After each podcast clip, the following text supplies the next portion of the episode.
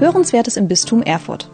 Ihr Podcast präsentiert vom Bistum und der Katholisch-Theologischen Fakultät der Universität Erfurt.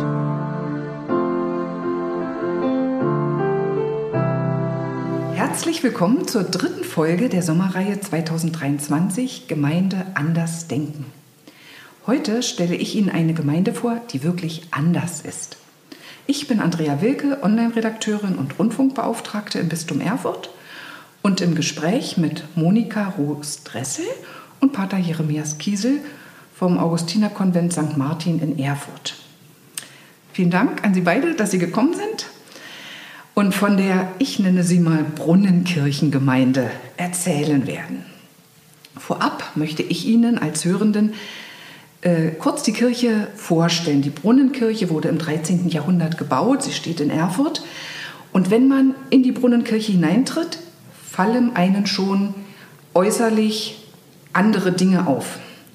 Das Kirchenmobiliar besteht nicht aus festen Bankreihen, sondern aus Stühlen. Und diese Stühle, die stehen in zwei Reihen an den Längsseiten des Kirchenschiffes und sind so ausgerichtet, dass sich die Gottesdienstfeiernden anschauen können. Am Anfang des Mittelganges steht der Ambo, quasi ein Lesepult, von dem die biblischen Texte vorgelesen werden. Und dann fast am Ende des Ganges, kurz vor der Altarinsel, steht auf gleicher Linie der bewegliche Altar. Auf der Altarinsel befindet sich selbst ein sehr, sehr großer Tisch mit vielen Stühlen daran und der lässt mich unweigerlich an das letzte Abendmahl denken. Dass der Innenraum so gestaltet wurde, hat sicherlich gute Gründe. Und jetzt kann ich gleich nachfragen, welche? Ja, das hat gute Gründe und es ist auch äh, schön, dass Sie bei der Tischreihe oben sofort an das letzte Abendmahl denken. Viele und vielleicht die meisten haben diese Assoziation und es ist nicht schlecht, dass diese Assoziation in einer Kirche stattfindet. Aber gehen wir mal zunächst zu der Sitzordnung im, im Schiff. Ähm, als wir Augustiner vor zehn Jahren hierher kamen, haben wir dann zunächst äh, einfach nur mal geguckt, wie es in dieser Stadt zugeht, wie Menschen hier sich bewegen, auch wie es äh, christliche Leben hier in der Stadt ist und haben dann nach einem Jahr des Schauens ähm, die erste Kirche ja, selbst bespielt, wenn ich es mal so salopp sagen darf, und das war die Kruzeskirche. Und auch dort haben wir bereits angefangen, uns um den Altar, im Altarraum zu setzen. Wir haben gemerkt, es, ist, es macht einen Unterschied, ob wir äh, weit entfernt sind von der Gemeinde oder ob wir nah dran sind oder sozusagen mit der Gemeinde im Kreis sitzen. Denn eigentlich ist es ja Christus, der diesen Gottesdienst leitet und wir sind sozusagen die Teilnehmer, die Eingeladenen. Das haben wir dann auch übernommen, als wir in die Regelkirche gewechselt sind. Auch dort haben wir, wir hätten uns ja verloren in dem großen äh, Kirchenraum, den die Regelkirche einfach bietet. Auch da haben wir im hohen Chor praktisch im Kreis gesessen, uns um den Altar versammelt. Und Deswegen war es selbstverständlich, dass wir das auch in der Brunnenkirche so machen werden. Wer unsere Kirche in Würzburg kennt, weiß, dass wir es auch im großen Stil dort so machen. Einfach, es soll kein Oben und Unten geben. Wir sind alle auf einer Ebene. Es gibt keinen besonderen Priestersitz, sondern der Priester sitzt mit der Gemeinde um den Herrn versammelt äh, und feiert mit der Gemeinde zusammen. Und ich glaube, das macht einen Unterschied. Inzwischen merken wir, dass wir gar nicht mehr anders feiern möchten. Dass es tatsächlich auch mit uns was macht, mit unserem, ja, mit unserem Blick auf, auf die Gemeinde und auf die Verkündigung. Jetzt frage ich mal Frau Roos-Dressel. Vorhin kam es vielleicht falsch rüber. Sie gehört also nicht zum Augustinerkonvent St. Martin. Sie ist aber ein sehr engagiertes Gemeindemitglied in der Gemeinde. Ähm, wie ist das für Sie, so diesen Kirchenraum innen zu erleben? Hat es Sie gleich angesprochen oder hatten Sie vorher den noch anders erlebt? Also ich habe ihn einmal anders gesehen, äh, kurz vor dem Umzug in die Brunnenkirche. Und ähm, ich fand es dann sehr schön, als ich dann reinkam und es eben umgestellt war. Mhm, schön. Also ich muss auch sagen, wenn ich in die Kirche gehe oder wir von der Arbeit aus da mal Gottesdienst feiern, ich finde es toll. Schon alleine die anderen Gläubigen so zu sehen und so gemeinsam zu feiern. Ja, mhm. im ersten Moment ist es vielleicht tatsächlich irritierend und manche denken auch, Mensch, kann ich da Andacht haben, wenn ich so beobachtet bin? Ich kann mir hinter keine Säule nichts verstecken. Und ich glaube, das vergeht ganz schnell. Sobald man mal angefangen hat, hier mitzufeiern, merkt man, dass es tatsächlich eher angenehm ist. Mhm. Ja, also egal wie groß die Gemeinde ist, wir sind immer irgendwie in einer Gemeinschaft und nicht, ach, jetzt sind es heute nur zehn oder so. Mhm. Man hat das Gefühl immer, ja, die Gemeinschaft, die da mhm. ist, die sehe ich und mhm. die ist da. Punkt. Schön. Mhm. Äh, auf der Homepage der Augustiner in Erfurt und der Gemeinde in der Brunnenkirche steht bei ihrer Person, Pater Jeremias, unter anderem Folgendes. Er lebt und arbeitet seit 2013 in Erfurt, hatten Sie ja schon gesagt. Ne? Und ähm, dass Sie sich sehr engagieren, ähm, eine Gemeinde von Gottsuchern aufzubauen. Ihre Gemeinde, also die Brunnenkirchengemeinde, ist ja tatsächlich keine Gemeinde, die zu einer bestimmten Pfarrei gehört. Also die Mitglieder, die sind nicht dort, weil sie dort wohnen, sondern weil sie sich freiwillig für diese Gemeinde entschieden haben. Jetzt gleich die Frage ans Gemeindemitglied. Wie kamen Sie zu dieser Gemeinde? Ja, also ich bin Anfang 2019 dazu gekommen. Das ist ja jetzt auch schon ein Stück her. Die Gemeinde hat sich ja auch dann weiterentwickelt im Grunde. Und ich bin da hingegangen, erstmal, weil da werktags abends Gottesdienste sind. Mhm. Und das hat mir sehr gut getan. Und dann bin ich da einfach weiter reingewachsen und habe dann auch irgendwann angefangen, auch mal was selber mitzumachen. Sehr schön. Ja, ich denke auch, dass es tatsächlich äh, für viele der Einstieg ist, sie kommen zunächst zum Gottesdienst. Und ähm, einmal hat äh, jemand aus unserer Gemeinde gesagt, es ist bei den Augustinern so, es gibt den fast täglichen Gottesdienst, das ist sozusagen die Spitze, wo der Zirkel eingestochen wird und da gibt es dann Kreise, die um diesen Gottesdienst herum sich bilden.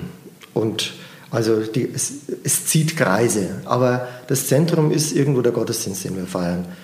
Und ich dachte mir zunächst, dass es zu fromm gedacht ist, also vielleicht äh, also eine Euphorie heraus dieses Gemeindemitglieds, aber ich glaube, dass er doch recht hatte. Also äh, daran hängt tatsächlich viel. Das ist die Weise, wie wir äh, ineinander, miteinander in Kontakt kommen und wie dann sich Dinge einfach entwickeln. Mhm. Also wir haben nichts am grünen Tisch geplant, sondern wir lassen die Entwicklung zu und eigentlich habe ich äh, auch ein paar Mal schon gesagt und äh, empfinde das wirklich so, letzten Endes geht es darum, sich vom Heiligen Geist führen zu lassen.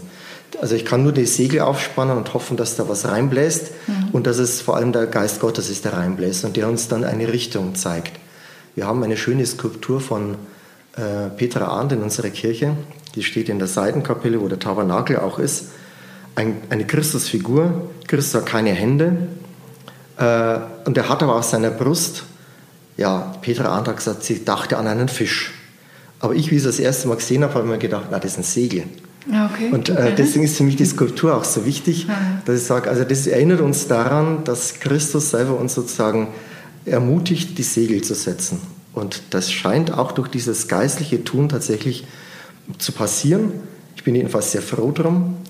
Äh, ich bin ja Priester nicht aus so ganz tiefer Überzeugung geworden. Ich, ich habe immer ein bisschen Angst gehabt, ob, ich, ob das wirklich das Richtige für mich ist. Und habe gemerkt, dass es gar nicht darauf ankommt, so selbstsicher zu sein, sondern ich darf in meiner Schwäche letzten Endes mich zur Verfügung stellen und mal gespannt darauf sein, was passiert von Gott her. Und also deswegen empfinde ich mich bis heute als Gott sogar. Sie haben gesagt, da, mhm. steht, da steht Gott sogar äh, in der Beschreibung von mir. Und das ist tatsächlich so. So empfinde ich mich bis heute. Ich habe weniger das äh, Bewusstsein, ich weiß jetzt, habe was zu sagen, was zu geben, sondern ich bin auf der Suche und da passieren Dinge, wo ich, es, wo ich hoffe und vermute, dass andere andocken können. Und dann sind wir schon zwei, die, die suchen, und, äh, oder drei. Mhm. Also und da kann was entstehen, was, glaube ich, wirklich dann auch Wert hat. Also ich finde schon mal toll, Sie haben ja gesagt, das war eine Gemeinde, da wurden abends Gottesdienste äh, an den Werktagen angeboten. Ich finde das auch so eine Antwort auf, äh, auf die Zeit. Ne? Weil oft ist ja in den Gemeinden so früh, morgens, da kann kein Berufstätiger hingehen. Und schon allein diese Möglichkeit, diese neue Sicht, toll. Ja, wir haben ja bei den Gottesdienstzeiten immer so versucht, eine Zeit zu finden, die, die nicht schon besetzt ist. Hier in der Stadt haben wir die, das Glück oder den Vorteil, dass wir sozusagen große Auswahl haben. Es mhm. gibt ganz viele ähm, Möglichkeiten, Gottesdienste zu besuchen. Deswegen haben wir also gesagt, wir nehmen den spätesten, der am Tag möglich ist. Und äh, am Sonntag 13 Uhr Da hat sogar unser Bischof gesagt, na, also das ist eine eigenartige Zeit. Da hat der Letzte ausgeschlafen. ja, und wir haben gesagt, nee, sie wollen ja nicht äh, möglichst, dass möglichst alle zu uns kommen, sondern mhm. eigentlich, es soll eine Zeit sein, die für irgendjemand vielleicht passend ist. Und ich mache keine schlechten Erfahrungen damit. Also ich bin sehr zufrieden mit unserem Gottesdienstbesuch. Äh, mehr könnten es immer sein, aber ich finde, die Zeit hat sich für mich bewährt und gehe gerne um 1 Uhr sonntags zum Gottesdienst. Ja, schön, schön. Ich lese ja immer sehr gern den Newsletter Ihrer Gemeinde. Ne? Und dann stößt man so auf Wörter, die man so von herkömmlichen Gemeinden nicht so sehr kennt. Gut, jetzt das Wort Tischgespräche kennt man so von zu Hause, aber was kann man sich unter Tischgesprächen in einer Gemeinde vorstellen? Und gehe ich richtig in der Annahme, dass die Tischgespräche tatsächlich an dem großen Tisch in der Kirche stattfinden? Genau. Gibt es da was zu essen? Oder zu, nee. zu essen gibt es nichts. Also was für Herz. Aber es ist richtig, dass wir uns an diesem Tisch versammeln. Mhm. Und das war jetzt auch ein neues Format seit diesem Jahr, mhm. äh, weil wir auch gemerkt haben, es ist auch das Bedürfnis, sich auch mal über aktuelle Themen auszutauschen und nicht nur so Veranstaltungen mit Vorträgen zu haben, wo man halt erstmal zuhört, äh, sondern dass ähm, man noch mehr miteinander einfach reden kann. Mhm. Genau, also gehen ja da schon sehr aktuelle Sachen an. Ne? Jetzt war mit Macht in der Kirche mhm. und dann äh, sich so da auszutauschen. Mhm. Wir haben praktisch drei Themenkomplexe äh, im Wechsel. Das eine ist immer was Aktuelles, mhm. war also diesmal, äh, letztes Mal. Dann äh, die zweite Kategorie ist Liturgie. Ja. Und die dritte Ökumene. Ökumene, klar. Ökumene. Okay. Äh, den Ökumene-Gesprächskreis gab es vorher schon, ökumenisch-theologischer Gesprächskreis, weil wir gesagt haben, wir sind viel ökumenisch unterwegs, aber wir wollen auch reflektiert äh, machen, was wir tun. Mhm. Und, und, da muss, muss, man manchmal auch in die Theologie einsteigen. Mhm. Das Format der Tischgespräche ist so, dass es immer einen Impuls von höchstens 20 Minuten gibt. Ein Referent äh, macht also, äh, versucht das Thema ähm, griffig anzureißen und dann ist praktisch Arena frei. Äh, jeder, der da ist, kann einfach mitsprechen und es dauert 90 Minuten insgesamt. Okay. Also das sind die Rahmenbedingungen. Ja, zu essen, zu trinken gibt es nichts, äh, erst danach vielleicht, okay. wenn dann noch äh, Energie da ist. Genau. Und wir haben gesagt, es ist immer am 5. jeden Monats. Also mal Versuch, so durch die Wochentage quer durchzugehen. Mhm. Denn bei den anderen Sachen, wo wir an einem festen Termin sind, haben wir natürlich das Problem, dass jemand sagt, ich kann aber am Dienstag nie. Ja, genau. Und dann ist er immer ausgeschlossen. Mhm. So haben wir die Chance, dass halt äh, jeder Wochentag wahrscheinlich irgendwann mal drankommt. Genau, wir haben nur von der Zeit her eine kleine Variation, nämlich wenn es am Sonntag, wenn der fünfte auf den Sonntag fällt, dann ist es im Anschluss an die Sonntagsmesse und sonst ist es im Anschluss an die Werktagsmesse. Okay. Und die Themen, ähm, die denken sich alle äh, Gläubigen aus oder ähm, also wird ja nicht so mhm. sein, dass Sie jetzt am grünen Tisch zu Hause sitzen mit Ihrem Mitbruder. Na, es, gibt, es, gibt, zwei äh, oder drei Möglichkeiten, wie man zum Thema kommt. Nämlich ähm, erstens, dass jemand aus der Gemeinde sagt, äh, können wir nicht zu diesem Thema mal was machen. Mhm. Dann ist es sozusagen eine große Aufforderung, das irgendwo auch einzubauen. Mhm. Die zweite Sache ist, dass tatsächlich ich einfach überlege, was könnte jetzt aktuell dran sein oder jemand aus der Gemeinde sagt, äh, ich habe den Vorschlag und äh, ich könnte es auch machen. Das ist immer auch gut. Mhm. Und die, der, beim dritten Bereich ökumenisch-theologischer Gesprächskreis, das ist inzwischen so, dass es eine kleine Gruppe zur Vorbereitung gibt, der auch zum Beispiel Pfarrer Rost von der Reglergemeinde mitarbeitet. Ah, okay. So dass wir also auch. Also Reglergemeinde, für die, die es nicht wissen, ist die evangelische Gemeinde in Erfurt. Also eine der genau. evangelischen Gemeinden. Mhm. Mhm. Also um hier auch das zu schauen, was ist denn so in unseren ökumenischen Gesprächen tatsächlich jetzt auch mal notwendig, mhm. genauer anzuschauen. Mhm.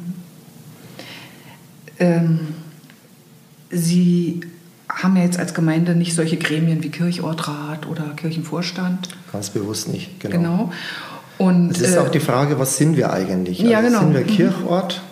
Ja, würde ich sagen, sind wir. Gehören wir zur Pfarrei? Ja und nein. Mhm. Also es ist bei uns manchmal schwierig, äh, es genau zu sortieren.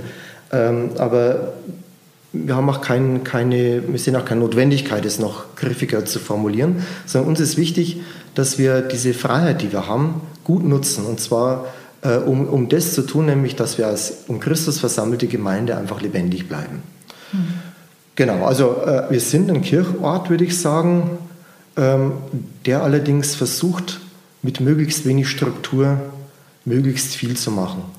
Und deswegen gibt es eben die Gemeindeversammlung jeden Monat. Genau, da wollte ich mich drauf hinkommen, weil Sie laden ja auch ein, alle, die, unsere, die unser Gemeindeleben in der Brunnenkirche mitgestalten wollten, wollen, sind herzlich eingeladen. Jetzt natürlich gleich Ratter Ratter bei mir. Äh, kann das zahlenmäßig den Rahmen sprengen, wenn jetzt, ich weiß ja nicht, wie groß Ihre Gemeinde ist, apropos Zahlen, wie groß ist sie denn? Sie ist ja noch eine junge Gemeinde. Ist sie am Wachsen oder ja, wie groß sie genau ist, wissen wir auch nicht. nee. Wir ja kein, also wir haben auch kein, kein Büro, das äh, jetzt Buch führt und mm. genaue Zahlen vorliegen hätte, sondern es ist tatsächlich eine Wahlgemeinde für die Einzelnen. Also du hast dich ja auch dafür entschieden, deswegen gehörst du dazu. Mm. Und äh, ich sage mal, der, der, ich war mir nicht sicher, wie viele Leute werden kommen zur Gemeindeversammlung. Mhm. Und kann man damit auf einen Punkt kommen, zu einer Entscheidung kommen? Ja, genau. Oder mhm. gibt es einfach zu viel ja, Streit und äh, ja, dass man einfach sich nicht einigen kann. Ähm, ich habe die, dieses Modell eigentlich übernommen aus meiner Zeit als Jugendseelsorger und als äh, Studentenseelsorger hier in Erfurt. Ich habe gemerkt, da gibt es die große Gemeindeversammlung und es passiert nichts Schlimmes, sondern im Gegenteil. Leute sind motiviert, sprechen mit, es gibt viel Energie. Und ich dachte mir, was junge Leute können, können doch auch Erwachsene. Und bisher mache ich keine schlechten Erfahrungen. Also die, die, Zahl derer, die teilnehmen, Monika, wie viel würdest du sagen? Am, der Gemeindeversammlung? 15 bis 20 manchmal. Ja, in dem Bereich immer. Mhm. Ja. Also auch eine Größe, die man handeln kann, die ja. übrigens auch an den großen Tisch passt. Also auch genau. da ist der Ort der Gemeindeversammlung. Mhm. Das heißt, das erinnert uns auch ja. auf die Weise immer äh, an, die, an diese Dinge, die dort stattfinden, wenn wir mhm. Gottesdienst feiern. Übrigens äh, ist auch der Bibelkreis jede Woche dort. Und äh, hin und wieder sogar feiern wir auch an dem Tisch ein Tischabendmahl. Einfach als experimentelle Reform, wo wir sagen, mal schauen, wie es uns dann geht, wenn wir an, im Sitzen um den Tisch versammelt als kleine Gruppe werktags Eucharistie feiern. Klammer zu. Ja. Also die Gemeindeversammlung hat, glaube ich, das Problem wie überall, die Zeit rennt und wir beschränken sie aber immer auf 90 Minuten. Mhm. Also auch da sind wir nicht ganz so streng, manchmal wären es auch 100 Minuten. Mhm. Aber äh, dass man sich ungefähr einstellen kann, wie viel Zeit muss ich da investieren. Und ähm, es ist tatsächlich eine, eine Vielfalt, die sich da, äh, die da sich widerspiegelt. Und ich bin froh, dass, dass ich da keine, keine Sorge haben muss, dass ich keine beteiligen will, aber auch nicht die Sorge, dass wir dann das nicht mehr handeln können. Die mhm. habe ich mhm. bisher eigentlich auch nicht. Mhm. Sondern ist eine gute Größe, mhm. wo jeder jeden sieht und versteht und hört. Ja, vor allen Dingen, dass jeder sich auch wirklich erstmal gehört fühlt, ne? wenn mhm. er da die Chance hat, äh, da wir, mitzumachen. Mhm. Wir beginnen auch deswegen immer mit einer Runde, wie bin ich heute Abend da? Mhm. Es geht auch darum, dass die äh, also Anwesenden auch sich selber noch ein bisschen mehr wahrnehmen, einen Blick nehmen und ja, da kann ich sagen, ja, mir geht es heute richtig gut. Ich habe heute meine Enkelkinder bei mir gehabt oder mhm. ich habe heute meinen freien Tag gehabt oder ich komme völlig erledigt aus der Arbeit, aber das war mir wichtig. Also was auch immer. Aber es ist gut, wenn jeder erstmal wahrgenommen wird. Ich glaube, das ist auch so ein menschliches Bedürfnis. Wir wollen irgendwo auch gesehen werden. Mhm. Ja. Und dann sind wir auch bereit, was zu tun, was, was den anderen nützt. Mhm. Also was ja auf der Homepage auch sehr deutlich wird, dass sie wirklich eine Gemeinde sind, die nicht für sich lebt, ne? sondern sie sind sehr offen, sie agieren auch sehr offen nach außen. Es gibt zahlreiche Veranstaltungen, die auf den ersten Blick überhaupt nichts mit Kirche zu tun haben. Ich erwähne mal nur jetzt diese Quadratur des Geldes. Man sieht auch da, äh, sie haben auch Netzwerke, ne? sie verbinden sich mit einzelnen Gruppen oder Institutionen, um solche Veranstaltungen zu wuppen. Auf der anderen Seite gibt es auch wirklich viele, kam ja jetzt auch schon öfters zur Sprache, viele spirituelle Angebote. Wie werden denn diese Angebote angenommen? Jetzt nicht nur von Ihren Gemeindemitgliedern, sondern auch von denen, die Sie von draußen eigentlich einladen. Ja. Ich würde mir wünschen, noch mehr von draußen, aber das hängt auch ein bisschen am Thema jeweils ab. Also äh, vom Thema ab. Jetzt bei der Quadratur des Geldes, wir haben ja den Film schon miteinander geguckt. Da würde ich sagen, war mehr als die Hälfte eben nicht typische Gemeinde, die mhm. sonst immer da ist, die mhm. üblichen Verdächtigen, sondern da waren tatsächlich auch andere Leute da. Wir hatten äh, vor einiger Zeit, ist schon ein bisschen her, mal ein naturwissenschaftliches Thema, Entstehung der Welt und so. Äh, das interessiert nicht so die ganz typischen Gemeindelieder, sondern da kommen auch Leute, und ich weiß auch gar nicht, wie sie drauf kommen, dass es, also wie sie auf, die, also auf uns aufmerksam werden, aber sie mhm. kommen. Äh, wir müssten vielleicht noch mehr in diese Richtung was machen. Ich glaube, wichtig ist aber auch, dass äh, diese Leute jetzt nicht von uns gleich gecasht werden wollen. Sie müsst wiederkommen mhm. und so, sondern dass es da eine große Freiheit braucht. Und das ist einfach ein Angebot, wo ich auch damit ausdrücken möchte, es ist vielleicht nicht auf den ersten Blick ein christliches Thema, aber eigentlich schon, denn mhm. Christen haben sich einzumischen in die Welt, in der sie leben und mhm. sie sind Teil dieser Welt und es ist nicht so, wir hier für uns und äh, ihr dort könnt machen, was ihr wollt, sondern da gibt's, soll es Berührungspunkte geben.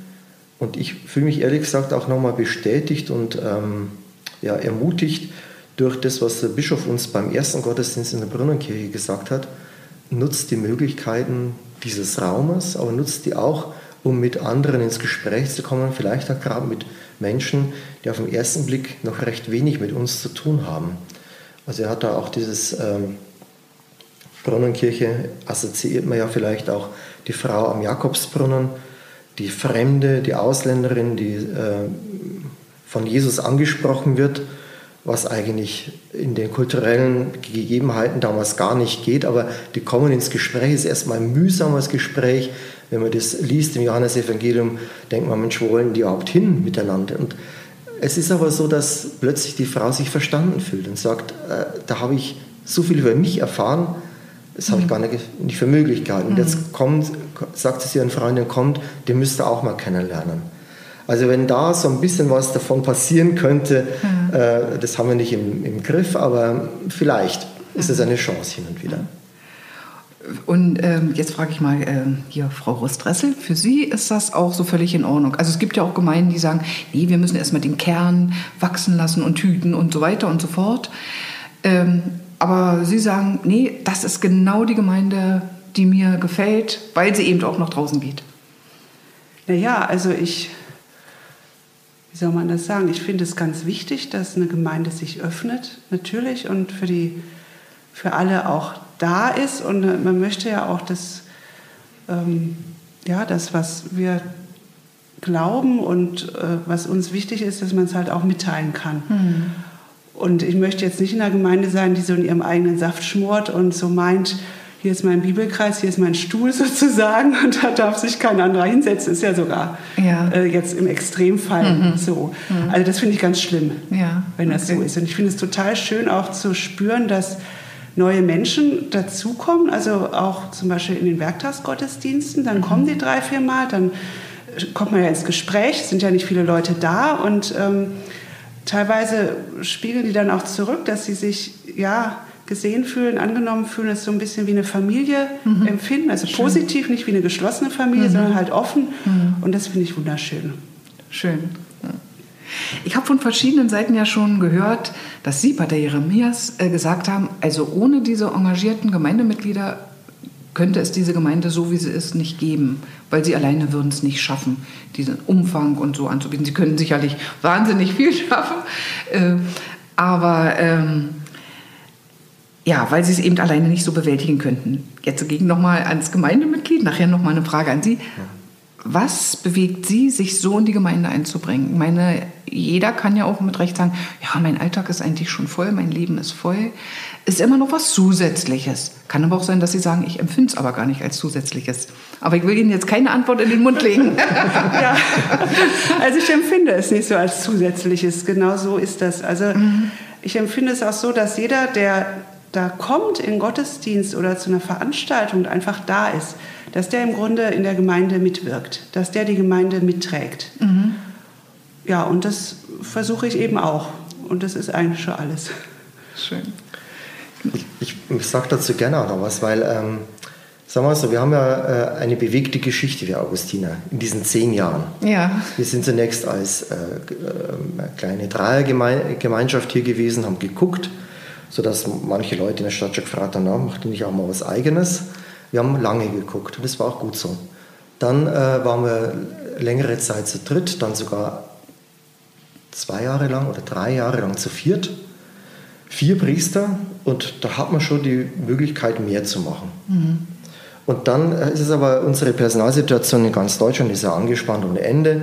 Also ich habe gehofft jetzt auf dieses Kapitel, das in dem Jahr stattgefunden hat, dass wir wieder wenigstens zu dritt sein können.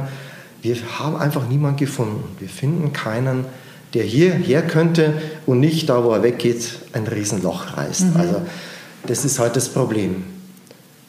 Und als wir ja zu, zu zweit dann waren, da habe ich auch das in der Gemeinde angesprochen und gesagt, ihr wisst, so ist es. Ich werde mit Pius, der 84 ist, wir werden Erfurt nicht wirklich rocken, sondern wir werden hier bescheiden unsere Fähigkeiten einbringen können.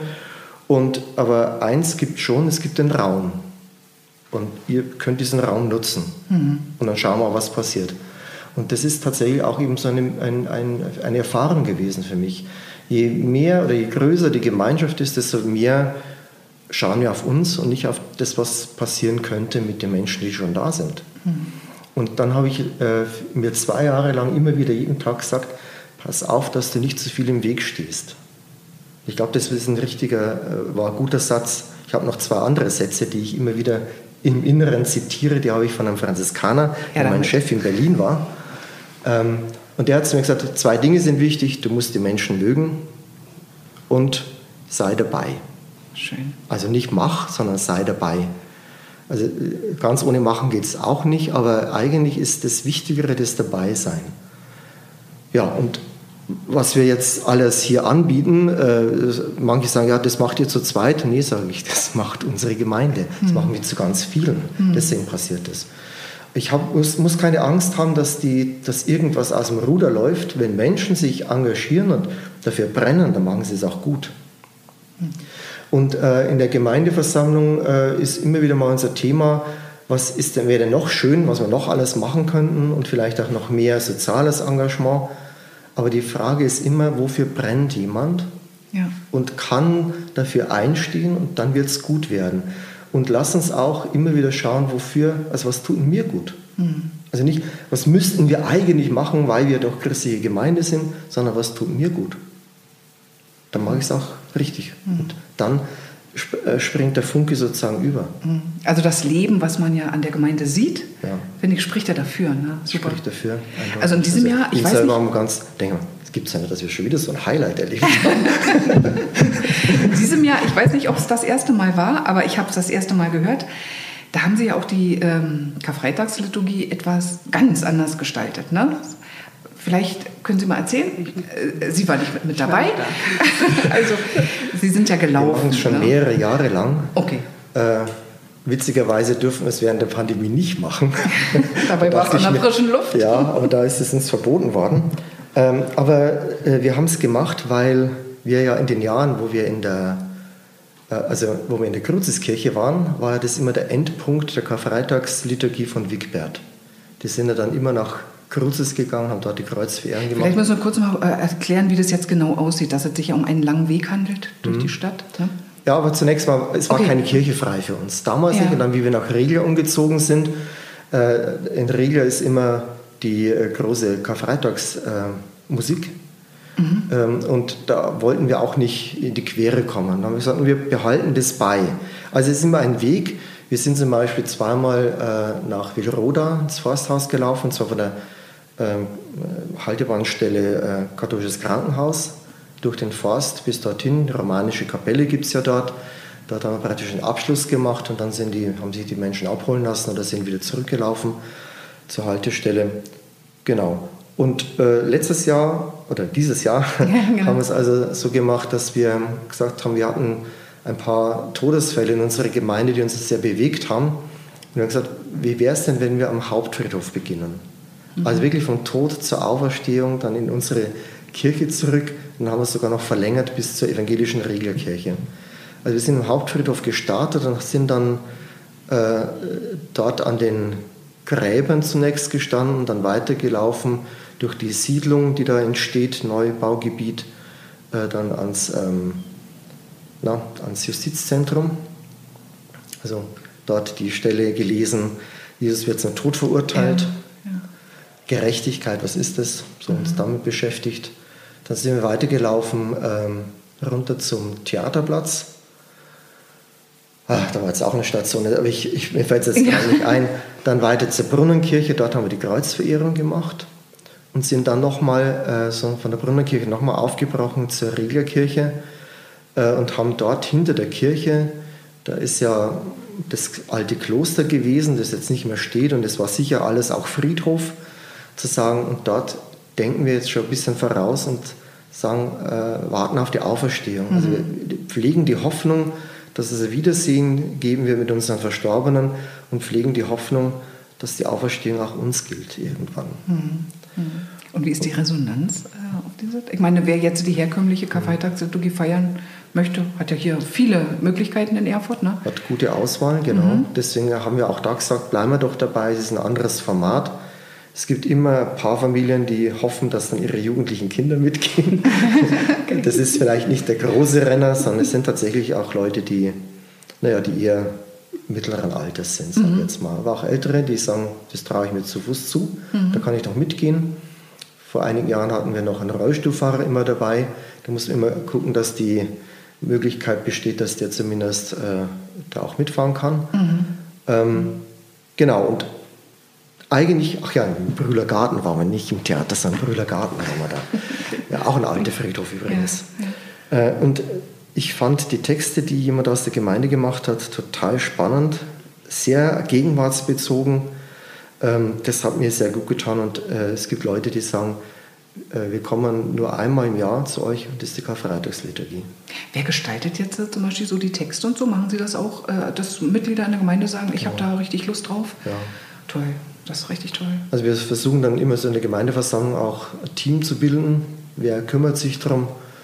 Ja, und auch bei den großen Festen, das macht immer so eine kleine Vorbereitungsgruppe dann. Mhm. Sehr schön. Also meistens gibt es dann was für, für, die Liturgie und wenn es irgendwie organisatorisch drumherum was gibt, dann mhm. gibt es dann oft zwei Gruppen, die das mhm. machen. Weihnachten zum Beispiel ist auch so ein bisschen anders gefeiert als die übliche Christmette. Das ist entstanden in der Pandemiezeit als klar war, wir äh, können nicht das Normale machen. Ähm, und da haben dann Menschen aus der Gemeinde gesagt, also wenn wir es jetzt nicht ökumenisch hinkriegen, dann werden wir Weihnachten nie ökumenisch feiern. Ja. Und ich muss ehrlich zugeben, dass ich da erstmal erschrocken bin. Aber es war so eine Vehemenz in der Gemeinde da, dass ich mir gesagt habe, also wer bin ich, dass ich jetzt das verhindere? Mhm. Und inzwischen stehe ich total dahinter. Das war sogar in dem Jahr das erste Mal so, dass ich keine große Aufgabe hatte in diesem Gottesdienst und endlich mal wieder im Chor mitsingen konnte. Ich durfte dann den Schlusssegen geben, einen, im einen Gottesdienst.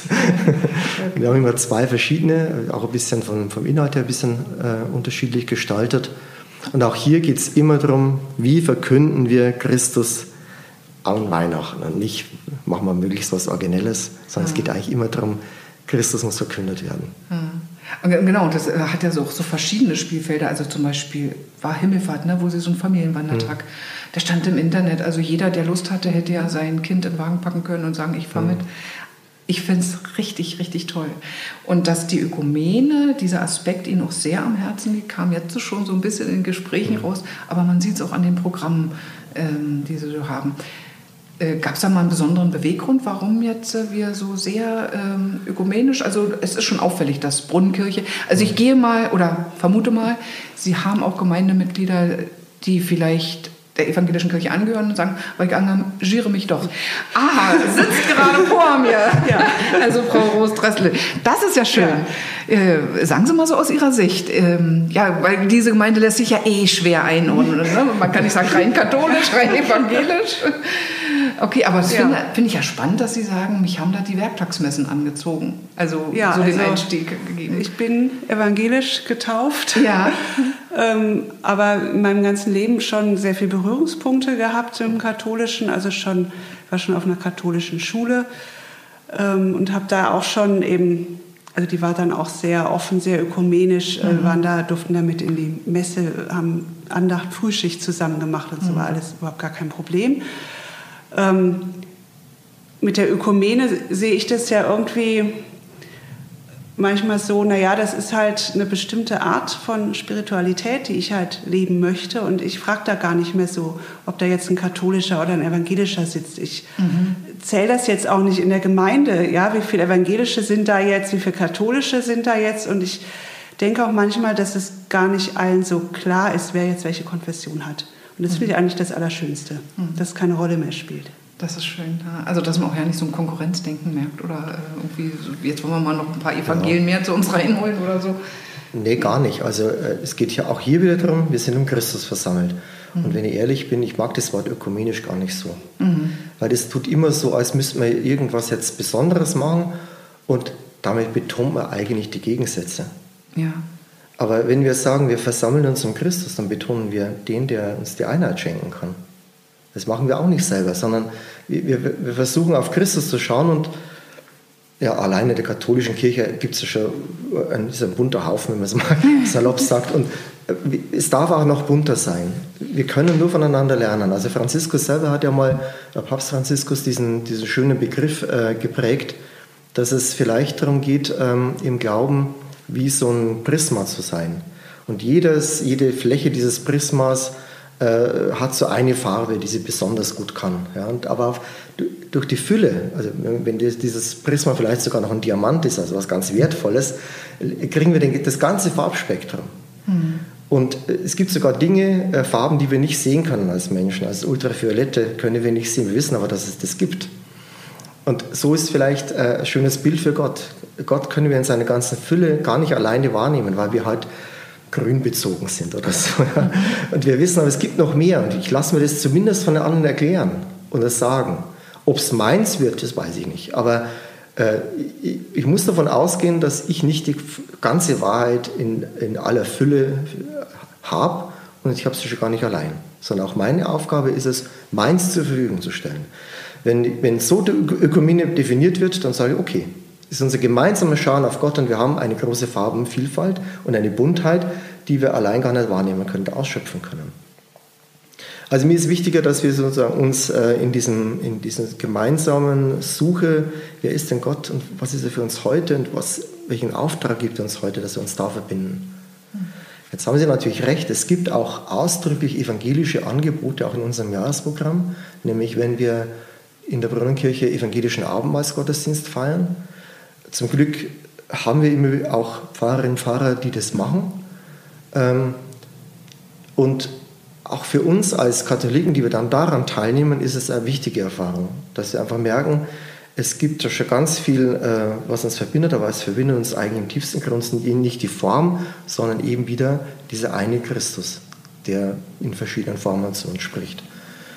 Äh, man kann jetzt natürlich sagen, ja, so ganz ökumenisch ist die Brunnenkirche doch nicht, da fehlen die Methodisten und es fehlen, also fehlen immer irgendwelche, ganz klar. Es geht uns auch nicht darum, da irgendwas zu machen, sondern die Tür ist offen, mit wem wir in Kontakt kommen, mit dem kommen wir in Kontakt und das versuchen wir dann zu gestalten. Auch das entsteht nicht am grünen Tisch und wir sagen, jetzt müssen wir mit denen Kontakt aufnehmen. Wir tun das in verschiedenen Foren, die es gibt. Es gibt ja jetzt auch in der Stadt sogar den, äh, den runden Tisch der Religionen. Das, da gehe ich auch hin und ich, ich freue mich, wenn ich da auch äh, Menschen anderer Religion kennenlerne und wir merken, es ist möglich, miteinander in einem guten Gespräch zu sein. Wir werden ja jetzt auch im äh, Ende September die Nacht der Mystik wieder mal machen, mhm. zusammen mit muslimischen äh, Menschen. Äh, das, das ist alles gut und recht, aber es geht uns nicht darum, dass wir da besonders sein wollen, sondern es ergibt sich, weil wir im Gespräch sind. Und dann entstehen Dinge, die gut sind. Und es geht nicht darum, irgendjemand zu sagen, jetzt musst du aber katholisch werden, sonst können wir dann nicht mehr lang, sondern äh, ich sage noch ein Beispiel, auch diese Meditationsabende, die wir im evangelischen Augustinerkloster jeden Montag haben, sind immer mehr, mal weniger. Mhm. Und hin und wieder sind auch Leute dabei, die sich dann vielleicht, vielleicht auch nicht outen, dass sie eigentlich nichts sind oder wie ich gern sage, naturbelassen. okay. Äh, um mal ein positives Wort dafür zu haben. Und die, die sagen halt, äh, ja, ich komme hier gern her und ich merke, es tut mir gut, dass ich hier nicht gleich vereinnahmt werde. Ja, wenn man miteinander schweigt, stundenlang, da kann man nicht missionieren. Mhm. Und trotzdem, glaube ich, ist es eine Mission, die wir erfüllen, nämlich diesen Raum der Stille aufzuhalten und zu sagen, also wenn Gott mit diesem Menschen was fort, und das glaube ich, dann wird er irgendwas mit diesem Menschen auch ja. tun. Aber was ist doch nicht meine Verantwortung, auch nicht dass ich was mit diesen Menschen tun muss. Ich bin offen. Und darum geht es, glaube ich. Richtig schön. Zum guten Schluss Sie haben ja schon ganz viel gesagt und ähm, ich rede immer zu viel. Nein, also hier die Aufnahmeleitung wird äh, sofort den Kopf schütteln und sagen überhaupt nicht. Aber ähm, vielleicht in einem kurzen Satz, was wünschen Sie sich für die Zukunft für die Gemeinde? Also ich sehe Kirche und Gemeinde für mich so als Nachfolgegemeinschaft. Das finde ich ein total schönes Wort und das wünsche ich mir, dass wir da weiter gemeinsam Jesus nachfolgen und da in Bewegung bleiben und sehen, was er noch für uns hat und was er mit uns vorhat.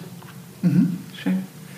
Ja, also ich wünsche mir, dass wir hellhörig bleiben und noch mehr werden füreinander, auch, auch für, für Gott, der uns ja in seinem Namen versammelt. Und ja, dass daraus das an uns und auch vielleicht ein bisschen durch uns Wirken des Heiligen Geistes spürbar wird.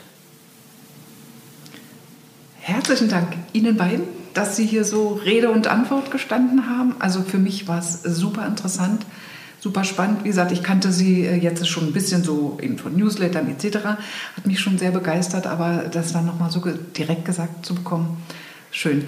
Wer jetzt von Ihnen, liebe Zuhörenden, neugierig geworden ist und noch mehr wissen möchte, der erfährt ganz viel auf der Homepage unter www.augustina-in-erfurt.de. Und dort können Sie auch ganz schnell Kontakte knüpfen zu Pater Jeremias und den anderen. Äh, Pater Jeremias hatte gerade noch mal Luft geholt. Er wollte noch was sagen. Ja, Vergessen. Nein. Ja, ich habe gedacht, kein einziges Mal ist der Name Martin Luther gefallen. Das muss ich natürlich als Augustiner noch nachholen. okay. Hier in dieser Stadt wurde er einer von uns und das verpflichtet natürlich auch einfach äh, über den eigenen Tellerrand drüber zu schauen, gerade auf die lutherische Seite mal zu schauen, aber eben nicht nur bis dahin, sondern vielleicht auch noch ein bisschen weiter. Ich vermute mal, Martin Luther ist begeistert. Hoffe ich. Jetzt. Also nochmal herzlichen Dank an Sie beiden. Ich verabschiede mich und danke auch Ihnen fürs Zuhören. Bis zum nächsten Mal. Dankeschön auch. Gerne. Sie hörten Hörenswertes im Bistum Erfurt. Ihr Podcast präsentiert vom Bistum und der Katholisch-Theologischen Fakultät der Universität Erfurt.